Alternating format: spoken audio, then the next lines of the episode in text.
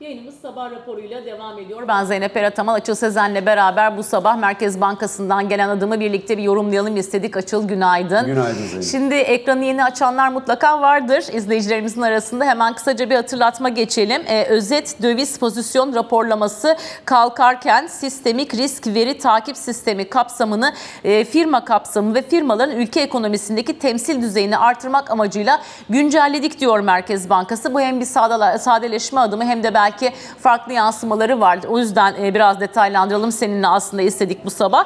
İş dünyası için bürokratik işlemleri azaltma, veri toplama yöntemlerini de daha etkin hale getirme çabasının bir parçası olarak görüntülendiğine de işaret ediliyor. Hemen teknik detayını da verelim. Düzenleme kapsamında 2023 yılı Mart ayında başlatılan 10 milyon Türk lirası ve üzeri toplam nakdi ve gayri nakdi kredi bakiyesi bulunan firmalardan alınan özet döviz pozisyon raporlamasında sona gelindiğini anlıyoruz. Aynı zamanda da 2018'den itibaren uygulanmakta olan sistemik veri e, yine e, sistemine ilişkinde, takip sistemine ilişkinde döviz pozisyon raporlamasının firma kapsamı, firmaların ülke ekonomisi içindeki temsil payını artırmak için yeniden düzenlendiğini söyledik. Raporlama kapsamına girecek firmaların tespitinde öngörülen 15 milyon dolar tutarı e, ve üzerindeki yabancı para kredi yükümlülüğü bulundurma şartı toplam nakdi kredi bakiyesi ile ilgili aylık hesap dönemi son iş günü itibariyle 100 milyon TL ve üzerinde olma geçmiş bir yıllık iş, e, hesap dönemindeki net satış tahsilatı veya aktif büyüklüğü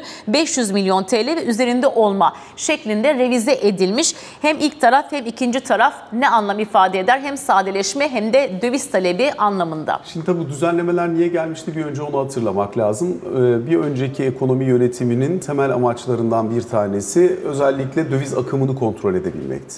Bu döviz akımını kontrol edebilme aşaması çerçevesinde e, istenen iki tane önemli unsur var. Bir tanesi ucuza kredi verildiği için, gerçeklikten kopuk bir şekilde ucuz bir e, faizle kredi verildiği için daha önceki deneyimlerden de yola çıkarak bir, bu kredilerin dövize dönmesini engelleyebilmek. İki, zaten ben çok ucuz para veriyorum.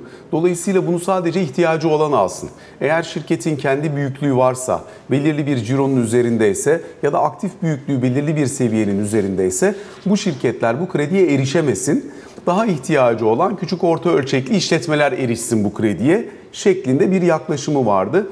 Kredi mekanizmasının işlevselliğini artırabilmek için Başlangıçta çok düşük faizle verilen krediler daha sonra zaman içerisinde sıkılaşa sıkılaşa bu düzenlemeleri beraberinde getirmişti. Özellikle bir yandan da 2018 yılında yaşanan kur şokundan sonra özellikle firmaların döviz akımlarını doğrudan görebilmek, Merkez Bankası'nın oradaki duyarlılık analizini biraz daha rahat yapabilmesi için de bir sistem kurulmuş. O sistem çerçevesinde hangi şirketin ne kadar döviz borcu, ne kadar döviz alacağı var.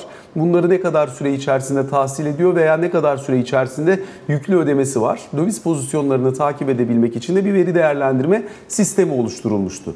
Şimdi bu veri değerlendirme sistemi daha sonra ucuz TL krediler verilmeye başlanınca o kontrol mekanizmasının dövize dönüşün engellenmesi adına da bir şekilde kullanıldığı bir yapıya kavuşmuştu. Şimdi ne oldu? Bir politika faizi 8,5'dan 35'e gelince ve Tabii. kredi maliyetleri belirli bir aşamaya gelince artık zaten işletmelerin e, ucuza e, Türk lirası aldım, bunu dövize döndüm riski azalmış oluyor. E, yani buna çok ihtiyacı olmayan şirket bunu tercih etmiyor. Çünkü zaten TL'de olmamanın da bir maliyeti var artık. Dolayısıyla hani işin bir bacağı burası. Tabii, o yüzden düzenlemenin maliyeti. bir bölümü bunu ortadan kaldırıyor. Diğeri hakikaten finansman erişiminde ortaya çıkabilecek olan ekstra e, genişleyici unsurları ortadan belli ölçüde kaldırabilmek için düzenlemenin ikinci bölümü de onu gösteriyor. Zaten enflasyon nedeniyle TL bazında konulmuş olan limitler çok aşındırılmaya başlanmıştı. Çok da küçük kalmıştı. E şimdi oradaki rakamları güncelleyecek şekilde deniliyor ki hani belirli bir seviyenin üzerindeysen öncelik yine başkalarında kalabilir. Küçük küçük öncelik başkalarında kalabilir ama sonuçta ben bu kredi mekanizması içerisindeki hani sadece büyükler alsın, şu erişemesin, bu erişsin şeklindeki yaklaşımda sınırları genişletiyorum.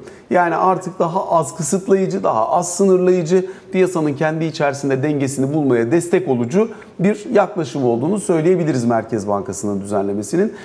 Bu regülasyonlar zaman içinde hep böyle böyle birikmişti zaten. Yani finansmanı, paranın fiyatını doğru yere koymadığın zaman Evet. e, finansmanı sağlayabilmenin sınırı yok.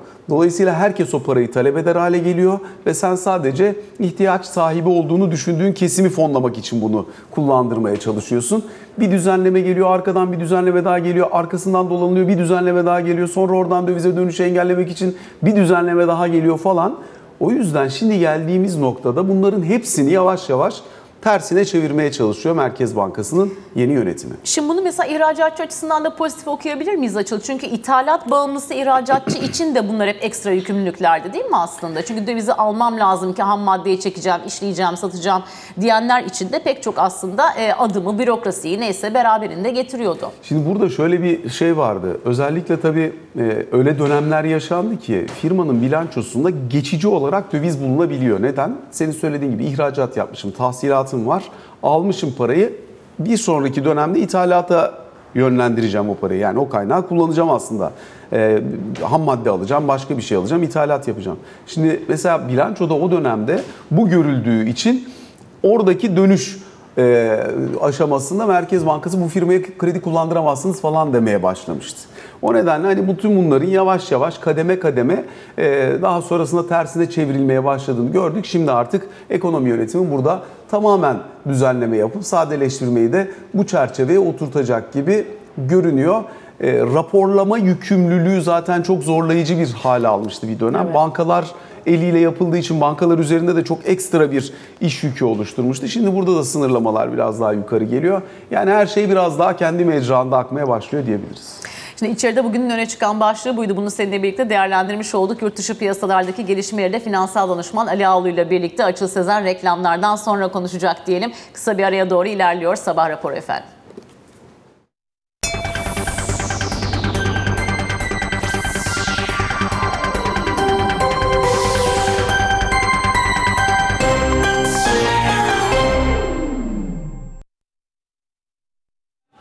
Sabah raporunun ikinci bölümüyle karşınızdayız. Finansal danışman Ali Ağoğlu bizlerle birlikte. Ali hoş geldin yayınımıza. Günaydın Açıl, hoş bulduk. Şimdi aslında biz ilk bölümde biraz Merkez Bankası'ndan gelen detaylar üzerine konuştuk. Hani firmalara düzenlenmiş olan çeşitli kısıtlamalar vardı. Merkez Bankası bunlarda bir geri adım attı. Ee, hani daha önceki dönemden gelen işte krediye erişimi sadece parası olmayanlar yapsın. Hani parası olanlara erişemesin. Ee, diğer taraftan e, ucuza aldığın Türk lirasını dövize dön. Bu e, bunu engellemek için getirilmiş olan kısıtlamalar, regülasyonlar vardı. Bir de raporlama yükümlülüğü getirmişti Merkez Bankası daha önce. Bu hani belirli döviz pozisyonu olan şirketlerin akımını görebilmek ve dönemsel döviz e, talebini daha rahat karşılayabilmek için ortaya koyduğu bir tabloydu. Bir çok kısaca senin de yorumunu alalım. Bunlar şimdi kaldırılıyor ya da bir kısmı e, rakamlar bugünkü fiyatlamalara göre güncelleniyor. Hani detayına daha sonra e, bakma imkanı olursa üzerine de konuşulur. Ben bir parça aktarmaya çalıştım ilk dönemde, e, ilk bölümde. Ama ne dersin hani düzenlemeler daha önce gelmiş 200'ün üstünde düzenleme vardı. Şimdi peyderpey bunlar e, normalleşiyor. Piyasa kendi mecranda akabilsin diye bir rahatlama getiriliyor gibi görünüyor. Ne dersin? Yani katılıyorum ama 200 rakamına katılmıyorum. O galiba 400'e geldi. Yani o çok ciddi bir sayıydı. Çünkü ufak tefek şey- şeyleri de saymıyoruz bu arada. Sözel yönlendirmeler de oldu dönem dönem. Onlarla birlikte bayağı fazla düzenleme vardı. Ee, son- Sayamadığımızı zaten sözlü önemli olduğu için tabii bir, ya, ya şimdi birebir muhatap olanlardan biri olduğum Evet, için de şey yapıyorum. ben. Yani daha fazla sayıda geçtim ama e, iki şeyle birlikte değerlendirelim. Bence iyi bir haber. Ama biraz ölümü gö- gördük sıtmaya razı olacağız gibi bir durum var şu anda. E, geçen hafta yapılan bir düzenleme var. Daha doğrusu PPK toplantısının hemen ertesi günü yapılan Türk lirası kredi kullanımındaki kısıtların kaldırılması ile ilgili önemli bir karardı o. E, bu da onu destekleyen bir karar. Çünkü o halen daha o kısıtın içinde çok önemli bir madde var. Gerçekten o Türk lirası kredi kullanımını çok rahatlatmış değiller. O da kredi hacmini, bankaların kredi hacmindeki o %2, %3'lük artışlar, aylık artışlarla ilgili kısım var. O önemli bariyer olarak durmaya devam ediyor. Ama ben de bankacılarla konuştuğum zaman mesela şunu anlıyorum. Bankalar şimdi daha önce e, hani çok genişleyici politikayı izliyorlardı. Dolayısıyla hani bireysel kredilerde özellikle oraya bir, bir düzenleme geldi falan ama ticari tarafta konulan sınırı e, hani artık faiz çok yükseldiği için insanlar artık bu krediyi talep etmiyorlar. Dolayısıyla biz o limiti dolduramıyoruz bile diyor bankalarda. Bu doğru. Bu doğru. Şimdi iki tane iki, iki şey var küçücük şey söyleyeyim hani e, birincisi bankaların kredi verebilmeleriyle ilgili üç kısıt vardı teknik olarak. Bir Türk lirası kredi kullanımı ile ilgili çok ağır şartlar vardı ve onları şey yapabilen, karşılayabilen firma sayısı azdı. Yine bankaların yüzde üçlük bir yani her Türk lirası kredisinde yüzde üç aylık artış sınırı var. Bir iki kredide e, şey daha var, baremi daha var. Onlar sınırlı. E, Bir üçüncüsü de faiz sınırı vardı. Yani faizde bir nar vardı. Şimdi faiz artınca o nar uygulaması halen daha devam ediyor aslında. Tıpkı bu şeye benziyor. E, tahvillerdeki stopaj oranı sıfırdır dendiği gibi. Tahvillerde faiz, şey, vergi yok veya stopaj yok ama aslında var. Oranı sıfır. Oranı değiştirdiğiniz anda o vergi tekrar hayata geçiyor. Misali onlar yine var orada. Fakat marj yüksek olduğu için evet artık onlar pratikte bir işe yaramaz hale geldi. Kabul. Sonra gelirim faiz tarafına. Faiz tarafında benim çok sıkça tek- tekrarladığım bu yeknesaklaşma olmadığı için kim nereden mevduat yapacak, nereden kredi alacağı henüz daha böyle daha böyle görülür hale gelmediği için açıkçası kim ne bulursa oraya oradan satmaya çalışıyor. E, kredi faiz oranları hani ben sana şöyle basit bir şekilde söyleyeyim. 45 ile 60 arasında ticari krediler değişiyor. Bireysel krediler de 90'a dayandı bileşik faizle birlikte. E, bile çok ciddi bir daralma var. E, bireysel ve ihtiyaç kredisi tarafında çok ciddi daralma var. Ticari tarafta o faiz dengesi oturmadığı için de biraz kredi kullanımı şeydi, sıkıntılı. Firmalar tarafında bir de şunu da söylemek lazım. Hani böyle bir faizden kullanacaksınız ki bu yani 50 diyelim 55 faiz ortamında 3 ayda bir faiz, şey, faiz ödeyeceksiniz. Bileşiği bunun çok daha yukarılara geliyor. Bunların hepsini göz önüne aldığımızda evet firmalar o parayı kazanıp kazanamayacaklarından emin olmadıkları için büyüme yönlü taleplerini büyük oranda kısa şey yapıyorlar, düşürüyorlar ama öteki taraftan da çarkı döndürmeleri gerekiyor ki bu önlemler aslında eskiden ödemeler sistemini tehdit edecek boyuta gelmiş o kredi sıkıştırmasının bir parça genişlemesi ama çok da rahatlamış değiliz henüz daha o tarafta. Yavaş yavaş bu önlemler biraz daha hızlı gelse iyi olacak bu arada. İnşallah önümüzdeki günlerde daha yenilerini göreceğiz. Peki bir yandan da tabii Türk şirketleri açısından finansmanı bulabilmenin yollarından bir tanesi özellikle büyükler için e, ya içeride özel sektör tahvili ihraç etmek ya da yurt dışı borçlanmaya gitmek. Yurt dışı borçlanma çok kolay değil çünkü gerçekten sadece büyükler yapabiliyor. Hani reyting ölçümü vesaire de gerektirdiği için onu da soracağım ama özellikle özel sektör tahvili ihraçlarını bu dönem için nasıl görüyorsun diye bir devam edeyim.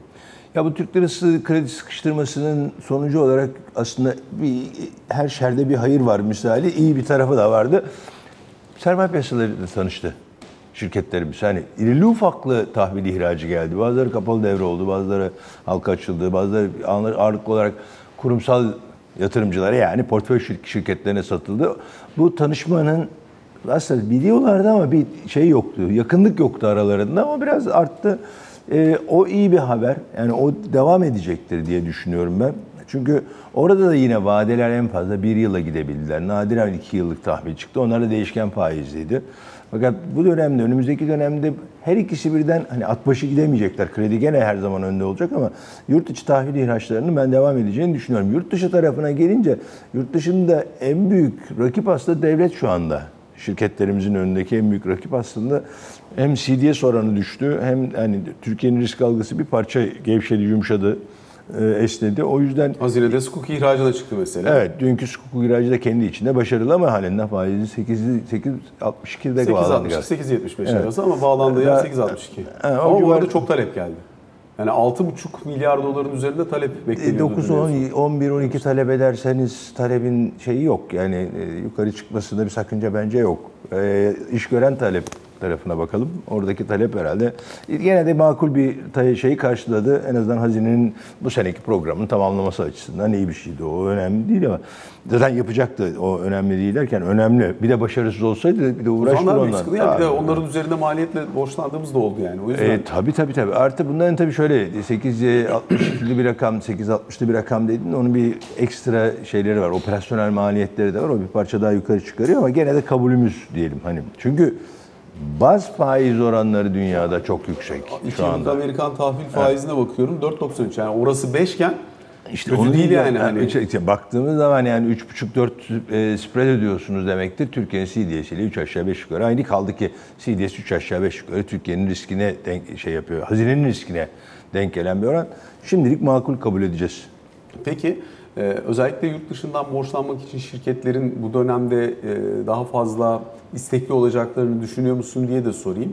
E, belki biraz daha uzun vadeye giderek döviz cinsinden borçlanma açısından avantajlı bir ortam var mıdır? Hani şu anda 5 olabilir ama uzun vadeli alacaksan 2 yıllık belki daha uzun vadede borçlanacaksan bir tahvil ihraç edeceksen falan yurt dışına bu dönem iyi bir dönem midir? Şimdi öncelikle TL belli ki likiditede sıkıntı, sıkışıklık olacak yani önümüzdeki dönemde. E, yani daha kısıtlı bir TL kredi ortamında yaşamaya devam edeceğiz. Yani talebi kısa, kısabilmek için ki Merkez Bankası'nın izlediği temel politikalar faizi belli bir seviyeye getirelim. Ama bununla birlikte krediye ulaşımı da önemli ölçüde kısıtlayalım, olabildiğince kısıtlayalım şeklinde. Ama şirketler açısından baktığında bu parayı ne yapacaklar borçlandıkları parayı? Eğer geri borç geri ödemede kullanacaklarsa o bir tür rollover olacak. Orada çok büyük sorun yaşayacaklarını zannetmiyorum. Olsa olsa salam dilimi tahsilatla işte 200 borçlanmışken 175-150 borçlanır. O şekilde bir e, borç, borcu döndürme imkanı olur ama bu parayı aldıkları ne yapacakları yatırım yapacaklarsa eğer %99'u yani yabancı yatırımcıların beklediği gibi seçimi bekleyeceklerdir. Seçimden sonrasıyla ilgili atılacak adımlar özellikle yani Sayın Şimşek'in görevde kalıp kalmayacağı en fazla yabancıların sorduğu soruların başına geliyor. Bu netlik kazandığında işte KKM ile ilgili önemli bir yol, yol haritası çıkarıldığında baktığında bir şey e, ileriye dönük daha açık ve hani biraz daha belirli o çok puslu havanın biraz dağıldığı bir resim ortaya çıkarsa yatırım amaçlı veya büyüme amaçlı bir borçlanmaya giderler. Ama ben onun şimdilik e, olacağını düşünmüyorum. Bu bir. ikincisi eğer bu puslu hava biraz dağılır, biraz daha netleşirse Türkiye'ye bakış açısı da daha pozitif olacağı için borçlanma hem daha kolay hem daha ucuz olacaktır. O yüzden ben bekleyeceklerini düşünüyorum. Şimdi buradan yurt dışına geçeceğim. Çünkü aslında ki orada, e, oradaki ortam da çok belirleyici olacak bizim için. Şimdi piyasada geçen hafta Fed Başkanı'nın açıklamaları oldu. Arkasından tarım dışı istihdam verisi biraz bozuk geldi. Piyasa tamam artık politika faizinde zirveyi gördük diyor. E, hisse senedi piyasaları bunun için bir miktar coşuyor falan. Tahviller işte 5.06 görmüştü Amerikan 10 yıllığı. 4.5'lara kadar gitti. Şimdi 4.60'larda dengeleniyor. Fakat piyasa Mart ayından itibaren bir faiz indirimi fiyatlamasına girmiş görünüyor. Artı gelecek yılın tamamında da neredeyse bir tam puan civarında 4 tane faiz indirimi çeyreklik ve faiz indirimi süreci olacağını düşünüyor. Şimdi o yüzden biraz önce sordum. Borçlanmak için iyi zaman mıdır yurt dışından diye. Özellikle uzun vadeli ya da orta vadeli ya da uzun vadeli bir, bir, bir borçlanma yapacaksan acaba beklemek mi yoksa bugünden ön alarak likidite sıkışıklığının yaşanacağı döneme hazırlanmak mı diye. E, o yüzden yurt dışındaki maliyetler için ne söyler ne beklersin? Şimdi orada ben bu senenin başında hatırlarsan yılın e, ikinci yarısından itibaren Amerikan resesyona girecek. Son çeyreğinde de Fed faiz indirmek zorunda kalacak gibi temel bir beklenti vardı piyasada. Ben bu beklentiye çok katılmadığımı, e, Fed'in 5-5-25 bandına kadar gelip orada yataya geçeceğini tahmin ediyorum ve resesyon beklentisini çok anlamlı bulmuyordum. En azından istihdam, konut ve maaş artışları verisi ki çok temel şeyin şu anda Fed'in politikasındaki hemen hemen en belirleyici olan 3 parametre gibi görünüyor. Bunlarda herhangi bir resesyon göstergesi yoktu ve ufukta da görünmüyordu. O yüzden ben 5.25 5.5.25 demiştim. 5.25 5.50'de bir 25 puanlık Fed biraz geç kalmanın bedeli olarak bir 25 puan daha arttırdı. 5.25 5.50 patikasındayız. Ben bunun o tahmin edildiği kadar kısa sürede şeye faiz indirimleri mevsimine döneceğini zannetmiyorum. Ee, şimdi biraz evvelki soruna bağlayayım. Sonra tekrar geri döneceğim. O da şu, e, şirketler açısından mesela uzun vadeli bir borçlanması olan bir şirket için teknik olarak belki bir swap'la faiz oranlarını fiksleyebilir. Çünkü ben bir önümüzdeki bir yılda da kolay kolay faiz indiriminin başlayacağını düşünüyorum. Belki son çeyrekten başlar. O da yani 25 ya da 50 bas ya olur ya olmaz. Yani çünkü şu andaki enflasyonun verdiği hasarı ve bunun belli bir kabul edilebilir ve beklentileri de etkileyecek noktada henüz daha güven uyandırdığını düşünmeyen taraftayım. Bunun içine tabii jeopolitik riskleri özellikle petrol fiyatlarında ki ben düşmesini bekliyorum deyip bunu da fiyatlarımın içine ya beklentilerim içine dahil ettim ama esas temel olan enflasyonla mücadelede beklentilerin yönetimi ki bu beklenti yönetiminde henüz bir başarı kazanıldı ama bu başarıda ikna olmuş değil. Ya tekrar yukarı çıkarsa veya faizleri indirdiklerinde tekrar bir talep artarsanın netliği daha henüz oluşmadığı için ben bu sürenin biraz daha uzayacağını düşünüyorum. Amerikan 10 yıllıkları içinde aynen 5 5.02 5.06 bölgesine kadar çıktı 10 yıllık getiriler. Orada eğer yukarıda kalmış olsaydı 6 riski vardı. Sanıyorum ya Ray Dalio ya JP Morgan'ın JP CEO'su Morgan istiyorsun. Jamie Dimon söyledi. Yani 5'e hazırız da 7'lere, 6'lara, 7'lere falan hiç hazır değiliz. Çok vatan oldu. 7-8'ler bile olabilir eğer orayı geçerse dedi ki nitekim hani teknik analiz de bunu söylüyor. E, beklenti de en azından endişeler de onu söylüyor. Bir iyi haber Amerika'da banka batışı haberi fazla duymayız bu saatten sonra. Çünkü hani 4.50'lere geldi ama 4.50'ler de çok kalıcı değil. Şu anda Amerikan 10 Yani bir de yıllıkta sistem kendini fonlama mekanizmasını oluşturdu. Yani Fed orada belki hani faiz politikasındaki iletişim tartışılabilir, o olabilir, bu olabilir falan ama kriz çözme yetkinliğini çok geliştirmiş durumda ve anında likiditeyi yönlendirerek Çok çok, iyi. doğrudan fonladılar ve çok başarılı oldu. bir yıllık bir paket açıkladılar hatırlarsan eee, şey battığında First Republic battığında o bir yıl daha bitmeden olay sakinleşmiş durumda. Ha burada şöyle bir şey var. Amerika'da da bu kadar hızlı bir faiz artışına Amerika'daki bankaların bono portföyleri bu kadar kısa zamanda kendilerini ayarlayamazlar. Çok hızlı oldu faiz artışı. Ayarlayamadıklarında aslında var olan fon şey portföyün getirisi düşük, fonlaması yüksek ve burada ciddi bir zarar ortaya çıkıyor, banka batıyor.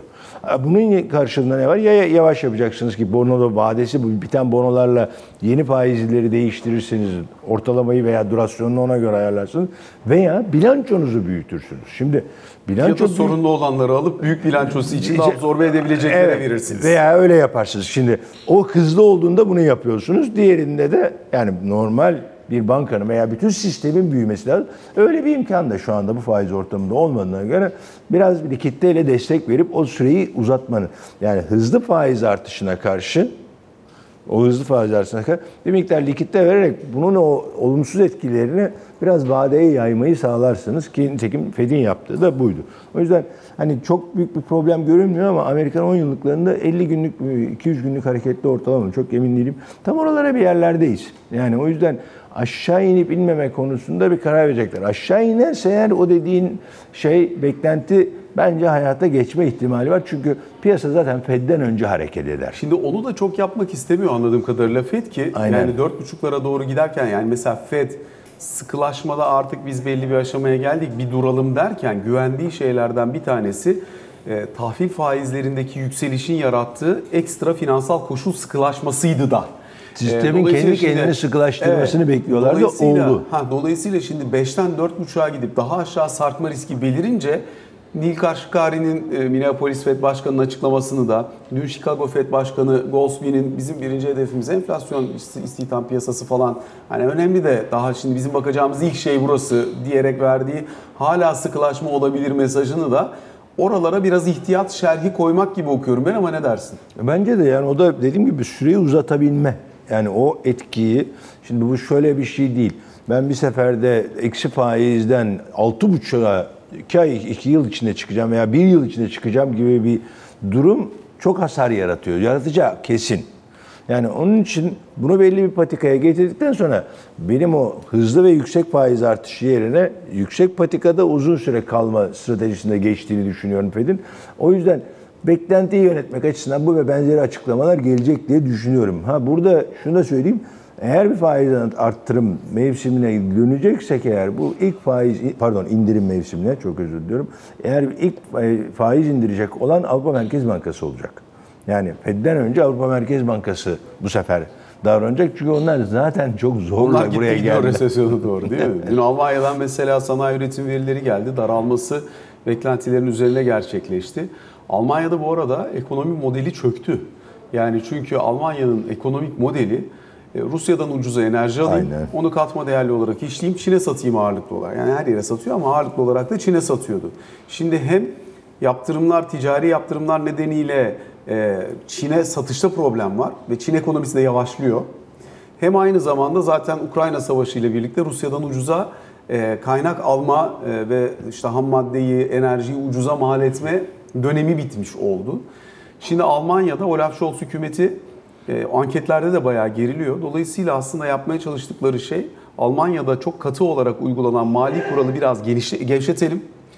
Yıllık 100 milyar euroluk bir ek harcama ve borçlanma imkanı yaratalım hükümete. Bununla da doğrudan enerji geçişini finanse edecek projeler yapalım. Önümüzdeki 5 sene boyunca bunu yapabilirsek Rusya bağımlılığını ve oradan gelen o negatif etkiyi bertaraf edebiliriz diye bakıyorlar.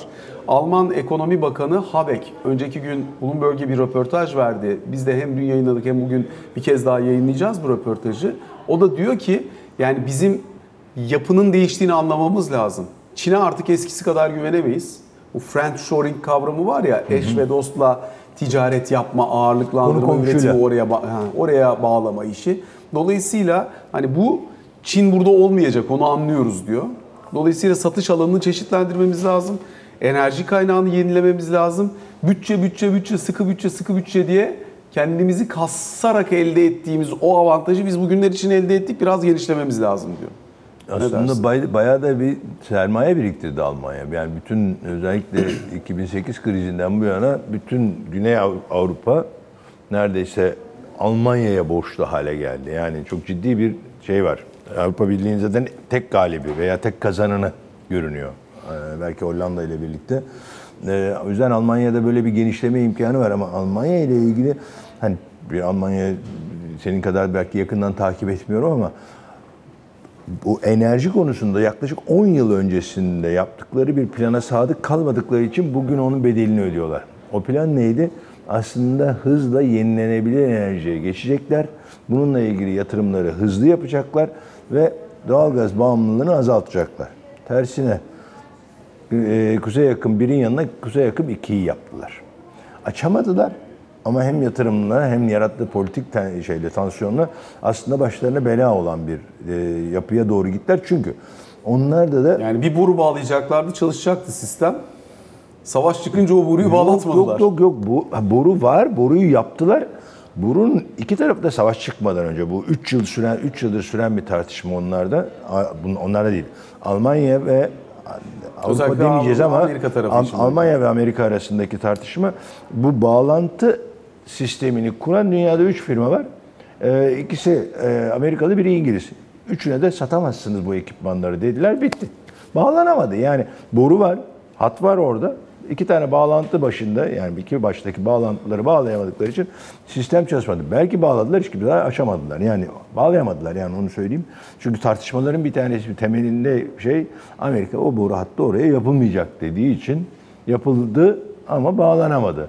Üstüne üstlük biri de patlattılar. Hani kolay kolay Rusya'da Putin olduğu müddetçe o hat açılamayabilir gibi görünüyor bundan sonrası. İhtimalidir ki o hat hiçbir zaman açılmayacak. Belki e, kuzey yakın bire yeniden bağlarlarsa Rusya şanslı, Avrupa şanslı ama onun dışında iş çok zor yani. Kolay kolay çözülmeyecek Zaten bir Almanya'da onu kabullendiği için biraz daha bu e, Evet, işte işte- yenilenebilir tarafa döneyim. Ama daha fazla 10 şey sene yapayım. öncenin planı uygulamadıkları, tembellik ettikleri veya ucuz gazın cazibesine kapılıp vazgeçtikleri sistemin şu anda ceremesini ödüyorlar. Hem politik olarak ödüyorlar hem ekonomik olarak ödüyorlar. İşin kötüsü şu anda özellikle elektrikli tarafa geçtiği zaman Çin'in elektrikli araba konusunda Avrupa'ya çok daha büyük bir üstünlüğü olacak. Ve mesela önümüzdeki yıl biz Türkiye'de çok fazla Çin'le ilgili elektrikli araba göreceğiz. Şimdi yani Türkiye'de de göreceğiz, Avrupa'da da aslında birçok pazara girmeye çalışıyor. Dolayısıyla hani ben bir noktadan sonra bilmiyorum ama Çinli elektrikli araç üreticilerinin Avrupa pazarına girişine de bir sınırlama gelebileceğini düşünüyorum. Bilmiyorum ne dersin? Ya o yani yeni Dünya Ticaret Örgütü'ne zar zor girmiş olan Çin eğer buna karşı bir takım engellemeler olursa bu girdiği örgütü ya dinamitler ya dediğini yaptırır. Yani o engellenemeyecektir diye düşünüyorum. Aksi takdirde yıllardır siz bize her türlü şeyi sattınız, rahat rahat geldiniz, bizim pazarlarımızı işgal ettiniz. E şimdi müsaade ederseniz ben de artık dersimi çalıştım, ödevimi yaptım. Ölçek ekonomisinden daha kaliteli ve daha ucuz araç üretiyorum. Ben de sizin pazarınıza girmek istiyorum diyecek ki girecektir yani. İşte oralarda dediğim gibi hani e, üstünlüğü Hani Avrupalı otomobil üreticilerinin Avrupa'daki üstünlüğünü tamamen kaybetme riski var. Evet, bu- Çinlilere çünkü menzilde daha iyiler. Özellikle pil teknolojisinde çok yenilikçiler. Birden fazla teknoloji geliştirmiş durumdalar. Bunların içerisinde eğer başarılı olacak bir pil teknolojisi varsa büyük olasılıkla yine Çin'den çıkma olasılığı var. Hani çok geride kaldı Avrupa birçok alanda. Çip teknolojisinde de öyle oldu. Çip Elektrikli evet. araçlarda da böyle oldu. Dolayısıyla hani e, orası ciddi tartışma alanı kalmaya devam edecek gibi görünüyor. Son bir sorum var. Son 2-3 dakika içerisindeyiz. Petrol fiyatlarında düşüş bekliyorum dedin. E, Biraz bunun üzerine odaklanmak isterim. Resesyon beklemiyorsun. Hayır. Yani Ee, şöyle Ciddi bir resesyon Küresel- beklemiyorsun. küresel olarak Heh, bir resesyon. Küresel ciddi bir resesyon beklemiyorsun. Dolayısıyla aslında bunun talep tarafından değil, biraz daha arz kaynakları üzerinden mi fiyatın aşağıya döneceği kanaatindesin? bu sabah Bloomberg'de bir haber vardı. Kargo anlaşması olmaksızın da bazı tankerler dahil olmak üzere 50 büyük tanker Amerika yolunda diye Bloomberg haberi. Dünyanın şu anda en büyük petrol ve doğalgaz üreticisi kim diye sorsam çok büyük ihtimalle Suudi Arabistan, Rusya gelir aklına birçok Amerika insanın. mı? Evet. Şu anda dünyanın en büyük petrol ve doğalgaz toplam olarak en büyük üreticisi Amerika artık. Şimdi hal böyle olunca e, şey OPEC Plus diyelim özellikle Suudi Arabistan ve Rusya'nın bana göre milletler üstü bir manipülasyonla yüksek tuttukları petrol fiyatı aslında hem arz yönünden aslında arz var ve şaşırtıcı bir şey söyleyeyim. Ben e, 2006 yılından beri petrol piyasalarını izliyorum. 2007 yılından beri petrol piyasalarını izliyorum. Her zaman ve daima diyeceğim. Arz günlük arz işte 90 milyon e, şeye karşı arza karşı 89 milyon talep. 105 milyon arza karşı 104 milyon. Hep bir marj vardı yani. Hep bir fazla vardı. Bu hiç eksilmedi. Eksilse zaten peak oil denilen arzın talebi karşılayamadığı noktadan itibaren üstü priceless olur. Yani paha biçilemez bir hale gelir. Hiç öyle bir dönem yaşamadı dünya. Yani 70'lerde yaşamış en son işte. O evet 70'lerde yaşadı. Ama şu, bugün için yeni bir kavram tartışılıyor ki Çin bu sene ben peak oil demand denilen talebin en yüksek olacağı dönemi bu sene geçiyorum diyor Çin. Şu demek, Çin'de artık talep hiçbir zaman arzdan daha fazla olmayacak diyor. Peak dediğimiz, zirve dediğimiz böyle. Şimdi petrolün temelinde zaten petrol çağının sonuna yaklaşıyoruz. Yani petrol çağını derken şöyle. Petrolün akaryakıt olarak kullanılma döneminin sonuna yaklaşıyoruz. Ben bunu 10 sene önce 2050 te- tarihlemiştim. 2030'da mı çek- çekersiniz, 2040'a mı çekersiniz ama sonuç olarak kısalan bir petrol çağı ömrü var veya sonuna yaklaşılan bir dönem. Ha petrokimya olarak kullanılmaya son derece artan bir şekilde devam edecek. O ayrı bir konu ama teknik olarak ya akaryakıt olarak kullanımı azalacak. Şimdi bu seneye has ne vardı dersen 2022'nin o Ukrayna Savaşı'nın devamı işte OPEC Plus bu şey e, Suudi Arabistan vesaire ama ben Amerika'nın kaynakları hazır para ederken tamamını çıkaralım noktasına geldiğini düşündüğüm için petrol fiyatlarının arz yönünü ki bu Azalacak yüksek fiyat yüksek fiyat aslında Amerikalı üreticilere yarıyor. Zaten bir süre şeyde Tabii, tabii. 30 doların altına düştüğündeki Suudi Arabistan'la kavga sırf Amerika'yı yarıyor. Ben zarar ediyorum diyordu. Temel olarak düşük kalmaya de, de dersi düşecek ve fiyatlama eğilimi de aşağı yönlü. Ama arada dönem dönem bir iki e, jeopolitik nedenle sıçrama Artabilir. olsa da çok da bizi üzmez. İsrail Hamas'la ilgili küçük bir şey söyleyeyim. Bitti sürem ama. Kontamine olduğu için yani sınırlandırıldığı için petrol fiyatlarına etkisi olmayacaktı. Nitekim çok hızlı düştü. Teşekkür ediyoruz Ali Ağoğlu. Sabah raporuna böylelikle son noktayı koyuyoruz. Hoşçakalın.